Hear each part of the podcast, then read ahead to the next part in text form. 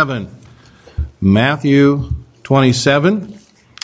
Once again, we might think it a bit odd that we have this kind of a message at this time of the year, but uh, doesn't seem like your normal Christmas time mes- message. Uh, Matthew 27. Uh, but if you would have noticed in our last song that we su- sung, it talked about the mocking of the Lord Jesus Christ, and that's what we're going to talk about this morning. Mocking Jesus. Mocking Jesus. Matthew 27, and we're going to begin reading our text here this morning in verse 27. Matthew 27, 27, you follow along in your copy of God's Word as I read. Then the soldiers of the governor took Jesus into the common hall and gathered unto him the whole band of soldiers. And they stripped him and put on him a scarlet robe. And when they had platted a crown of thorns, they put it upon his head and a reed in his right hand. And they bowed the knee before him and mocked him, saying, Hail, King of the Jews! And they spit upon him and they took the reed and smote him on the head. And after that they had mocked him, they took the robe off from him and put his own raiment on him and led him away to crucify him. As they came out, they found a man, Cyrene, Simon by name. When him they compelled to bear his cross. And when they had come into a place called Golgotha, that is to say, a place of a skull, they gave him vinegar to drink, mingled with gall, and when he had tasted thereof, he would not drink. And they crucified him and parted his garments, casting lots that he might be it might be fulfilled, which was spoken by the prophet. They parted my garments among them, and upon my vesture did they cast lots. And sitting down, they watched him there, and sat up over his head his accusation written, This is Jesus, the King of the Jews.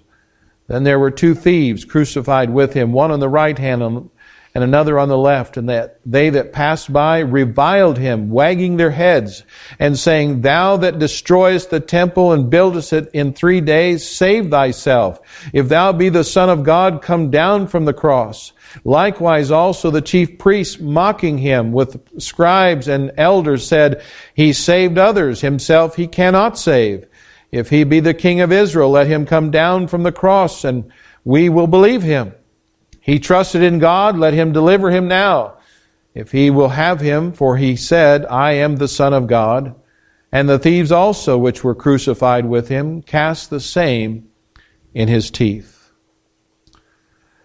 No era escapes mockery.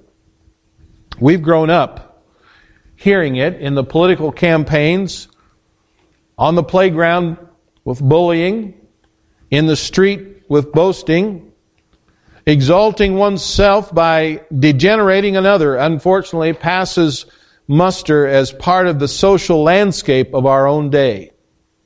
Athletes call it trash talk.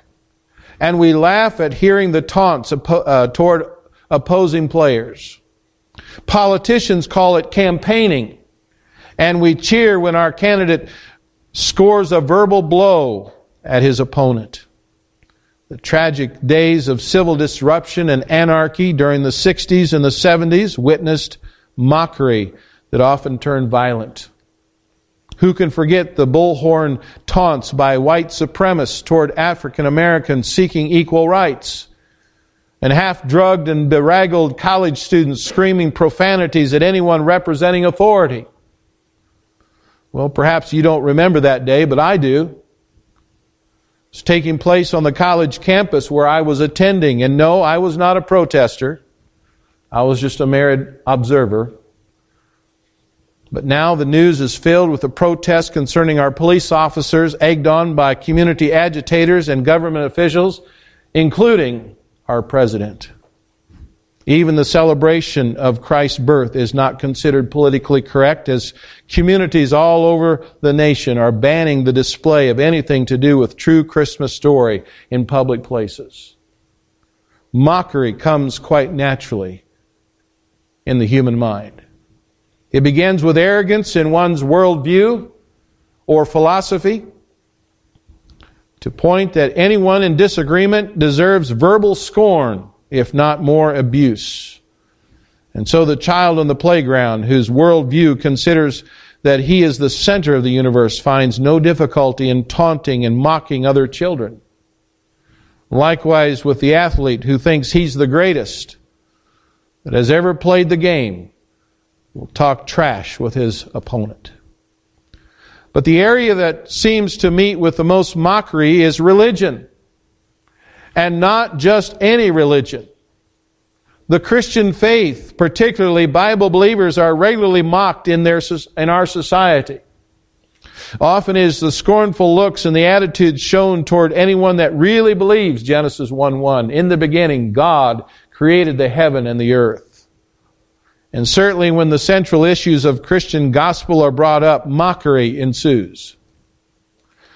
Declare the depravity of the human race and our condemnation before an eternal judge and you just watch the scorn. Or insist upon the two natures of Christ in one person, Jesus, as eternal God and man, and be ready for a barrage of insults. But much more so, declare the necessity of the death of Christ at the cross as our substitute before God's justice for salvation of those who believe, and watch the red faces swell with mocking. When we stand upon the simple truth that Christ alone is the way to God, there is no eternal life, but only eternal suffering apart from Christ. Most of the world finds that insufferable and deserves the most vehement mockery. Our Lord endured the mockery of men. Nations have developed considerably since the first century. You know, but the scorn of men toward Christ and the gospel has not changed. The great irony is that one mocked is the only hope for sinful man. Jesus Christ humbly bore the mockery and reproach of men to bring mockers into a relationship with God. Jesus predicted such mocking would end with his uh, crucifixion at the hands of godless men, even mockers have hope in Christ. How can that be the case? Well, let's look at it this morning. First of all, notice the mocking. Irony marks the details that Matthew unfolds for us. The Son of God has already endured betrayal, the accusations of the religious leaders, the pseudo trial before Pilate, and then came the cross. He that was stripped clothed us in his righteousness. He who received the mock crown of thorns and the reed of, for a scepter indeed rules over the universe as sovereign Lord. And though beaten by sinful men, he embraces sinners in his own bosom of divine love. And we must consider these things as we look at the pattern of mocking that still goes on today, lest we become embittered by it or shocked when it happens. As Christ was mocked, so also will be all that bear the name of Christ before the mocking world. Notice here that mocking of Christ was the mocking of his threefold office. Students of Scripture recognize the threefold office of Christ. He's the prophet, he's the priest, and he's a king. Now, in the Old Testament economy, we occasionally find a prophet who also served as a priest, such as Samuel. Normally, there was a distinction in those offices. Each had his part in the life of Israel. The prophet spoke on behalf of God, behalf of the living God, and declared what God had commanded and explained his judgments. The priest stood between the people and God, interceding for them in prayer and presenting the sacrifices and the offerings to God on behalf of the people. And then there was a king who ruled the people of, as God's representative of governmental authority among them. Each would serve at the pleasure of the Lord until the time that the Messiah would come and embody each office in one person. Notice, first of all, the mockery of Christ as prophet here in our text. In verse 40, as the prophetic word of Christ concerning his own death and resurrection was twisted and turned into a byword. Jesus never said that he would destroy the temple, but rather he prophesied that when he, the true temple, was torn down in death, in three days he would be raised again. Because his opponents had no understanding of the nature of the temple and the old economy and its fulfillment in the Messiah, they could twist and they could distort his word in order to scorn him. Secondly, notice the mockery of Christ as priest. Verse 42. Verse 42 is the saving work of Christ is mocked here due to his not saving himself from the cross but Jesus did not come to save himself from suffering and mocking and death. He came to give his life a ransom for many. And then we see the mockery of Christ as king. We see this in verses 27 through 31, and then verse 42 as the soldiers gave Christ imitation tokens of kingship while offering Hail Caesar as a taunt. Hail to the king. The intention was to make fun of Jesus' claim that he was the king of a kingdom. So there's the mocking of Christ's threefold office. Secondly, we see the mocking of Christ's honor and dignity. And again, very ironically, he that is worthy to receive power and riches and wisdom and strength and honor and the glory and blessing meets with the basest indignity of the hands of men. We see it in, a number of ways here. Notice, first of all, his scourging. After being scourged, his clothing must have been put back on with the coagulating blood sticking to it. And then Christ was stripped, and later he was stripped again, and so that as he was crucified naked before gawking eyes of the mob.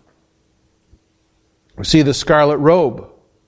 This would have been one of the robes of a Roman officer, likely an old one that fit the moment to use as a mocking gesture of Christ as a king. They failed to realize that he was indeed the king. Then there's the crown of thorns. This resembled the circlet worn by the Roman emperor Tiberius and made famous by the coins of that day. It supposedly gave something of a divine radiance of the emperor, but this one was intended not only to mock, but also to cause pain. Then there's the reed. This served as a mock scepter placed in the right hand of authority in verse 29. Then there's the kneeling soldiers. The soldiers kneeled and offered their praise to the king with Christ's identity as the King of the Jews done in mocking fashion. To them, to them, it was purely cruel fun to call a man king who was preparing for the cross, especially since Roman citizens were not crucified except upon special order of the emperor due to its, its indignity and horror. And we have the mocking, the verbal mocking, and the spitting they spat upon Christ, and this accentuated the physical demonstrations that ran from making fun to degrading acts. Can you think this morning of anything more degrading than someone spitting upon you? If someone did that, you would say, Why would you do that? It's an awful thing. It doesn't hurt so much physically as it hurts us spiritually and mentally. Then there's the wine mixed with gall. This was either an insult to Christ, since the rancid taste of the gall would have made it unpalatable, even for a man that would have been virtually dehydrated at this time due to the scourging, or as it was something to dull his senses, which Christ refused and he would feel the full effects of his suffering, divine judgment for us. Then there was a gambling for his clothing. As Christ felt the agony of the crucifixion, the soldiers were carelessly gambling for his clothing. the charge, the charge against him intended to make fun of the Jews as well as of Jesus, and yet the charge was true, though incomplete, as he is King of Kings. Of course, in Pilate's thought, as well as those watching, this was the end of whatever kingdom Jesus thought he ruled. And yet his kingdom alone is one that has no end. And there's the spotless Son of God. He was lumped in with robbers and insurrectionists. The Son of God, the Holy Son of God, mixed in right in with the wicked thieves and the robbers. And finally, the abuse. The abuse hurled at him by the wagging of heads of these arrogant men intended to ridicule the Lord before the crowd. What mocking of the Son of God. And then we come to the mocking of Christ's Word. One area that continues to meet with ridicule today is the Word of God. you know, it's okay to have a Bible on your desk or on your shelf, but to actually read it, to memorize it, to believe it, to apply it to all of life, well, that seems absurd. It seems unimaginable for most of the world. And so many will mock a belief in fidelity and faithfulness to the inerrancy of the Word of God. They mock our quoting Scripture to affirm our beliefs and the direction of our lives. They mock our dependence upon the living God in the midst of catastrophes as we've witnessed week after week month after month. In the case of our Lord, we find some walking by and observing the crucifixion, doing so in order to taunt and to mock. And they have no concern with the accuracy and the way which they represent what Christ had spoken. Though Jesus prophesied the destruction of Jerusalem and the temple in discussion with his disciples, as, they, as we studied there in Matthew 24 and 25, it seems that the quotation that the opponents twisted had to do with Christ alluding to himself as the true temple. He was not going to destroy, uh, destroy that temple, but rather they would be involved in killing Christ. It's the death and resurrection that they mocked, having no understanding of why Christ had to die or the reality that God would indeed raise his son from the dead to confirm the effectiveness of his death on the cross.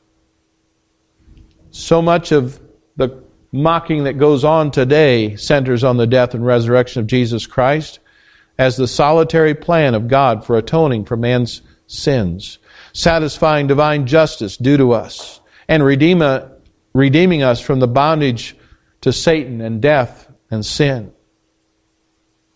But apart from the, the cross, we have no gospel. Remove the resurrection and the death of Christ, and our faith is meaningless. We have no hesitation in declaring that our view of Christianity focuses on the death and resurrection of Jesus Christ in fulfillment of what the Father sent His Son to accomplish.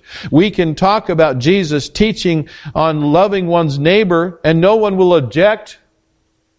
We can speak of His teaching about what we call the golden rule and again, no one will object but speak of the necessity of Christ's death alone as the means of satisfying all the righteous demands of God for eternal justice toward those that believe, and realize that many will laugh and guffaw or mock or belittle. The second area that meets with mocking is the insistence that Jesus Christ, though a man, that he is the Son of God. If thou be the Son of God, come down from that cross, the opponents would cry. They wanted Jesus to fit into their terms.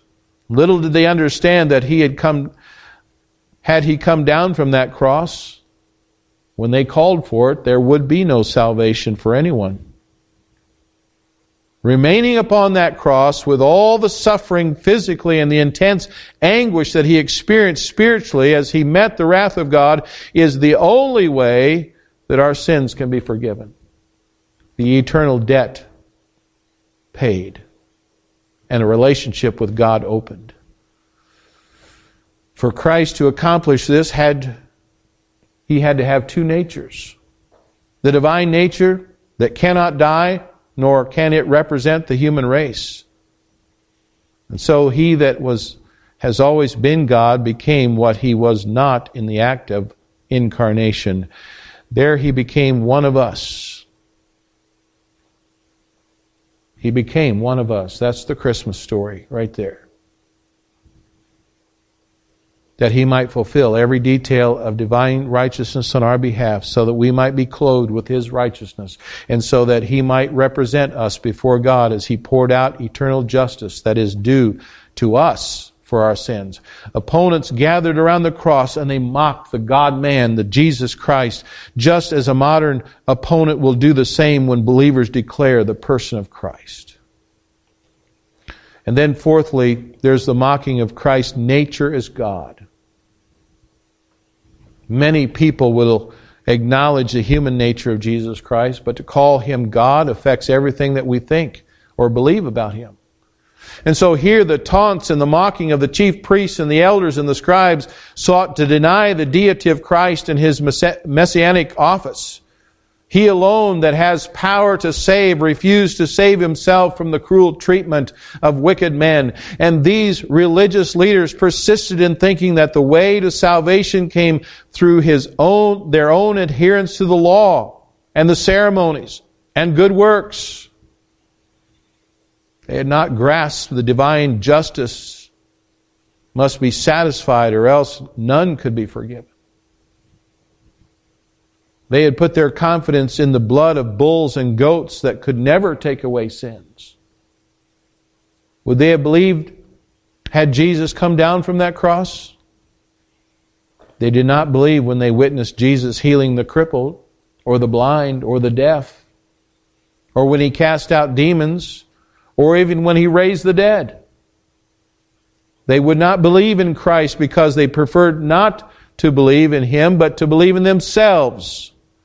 And so mocking came quite naturally as they considered their way to God superior to the provision of God through His Son. And mockers still exist today and will exist until the day Christ returns in mighty power. Mockers are often religious, even as we see here in our text. They often are very sure of themselves and confident in their own worldview and philosophy of life. And all they while they reject the revelation of God and His Son, they scorn the gospel that alone offers life. And so we've seen the mocking.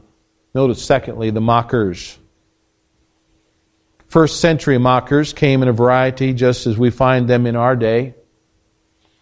First of all, there's the mindless. Soldiers characterize the mindless mockers that they that still exist in great numbers today. We note their cold heartedness toward the Son of God, dying there on the cross as they callously and coldly gamble for his garments while he agonized before them. Numbed by their own indulgence in the world, they could not grasp what was happening before them or the part they played in the suffering of our Redeemer. Robotic, mindless actions typified them doing their job as soldiers they just followed the orders and the traditions. I've run across the mindless on college camp on the college campus. I've come across the mindless in homes and in, in airplanes in public gatherings. They are the ones who give no thought to eternal issues to the seriousness of their sin, to the necessity of God's justice being satisfied, to the certainty of heaven and hell, and to the authority of God's Word. They just don't think about it. Often numbing themselves with the mundane or the worldly uh, things or amusements. There's the mindless. Then there's the manipulated. Those passing by the crucifixion of Jesus were obviously a part of the mass of people that were earlier chanting, Crucify Him, crucify Him. Rather than investigating what Jesus taught or thinking for themselves. They were easily manipulated by the religious opponents of Christ. The Antichrist frenzy spread and they were easily swayed to mock and taunt the Son of God. The same happens so often on the streets of our cities. Young minds that lack discernment and reasoning skills are manipulated into anti Christian lawbreakers. Multitudes swear by what they hear on television from the media gurus or what they read in so called scholarly journals when they criticize the gospel of Jesus Christ. Their minds lock on to some philosophy of life that stands against the gospel. And so they are at the forefront of mocking Christ and His good news of salvation through His death and resurrection. There's the mindless, there's the manipulated, and then there's the calculated. Most adamant in opposition to Christ are the calculated opponents who refuse to believe. They're typified in the religious leaders here in verses 41 through 43, who will even use Scripture to oppose the gospel. These are the ones, the so-called scholars who deny the virgin birth, deny the deity of Christ, deny the miracles, deny the resurrection, and do it by their own creative interpretation of the scripture. They offer convincing arguments for some who do not know the Word of God. Many even call themselves Christians while denying the very heart of the Christian message. But rather, whether mindless or manipulated or calculated in opposition, Jesus Christ's death is sufficient to save even them.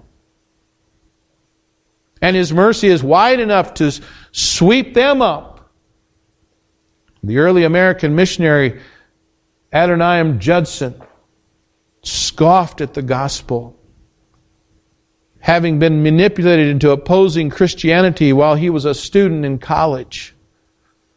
And after sowing seeds of rebellion as an actor in New York, he flopped financially and he was forced to make his way home. And on the way home, he stayed in an inn. He arrived rather late at night. And the man next to him groaned and screamed through the night so much that Judson could hardly sleep.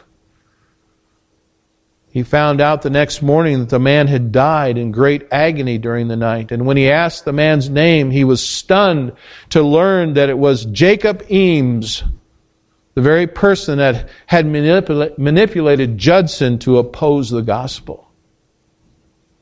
Judson began the process of really investigating the teaching of the scripture and in the next year came to a saving knowledge of Jesus Christ and the merciful arms of Christ opened wide to this scoffer, this mocker. And he was saved and greatly used of the Lord. And that brings us to the one mocked. What do you notice about the one that was mocked by these mindless, manipulated, and calculating opponents?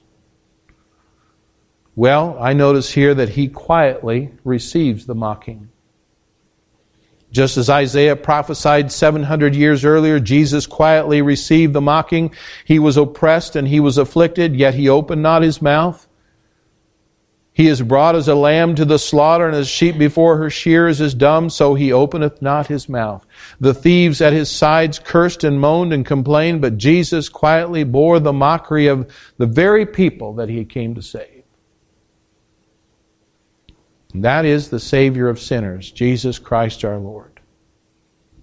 And then also I see that he graciously submits to the cross. He must have struggled under the weight of that cross due to the emotional and physical strain.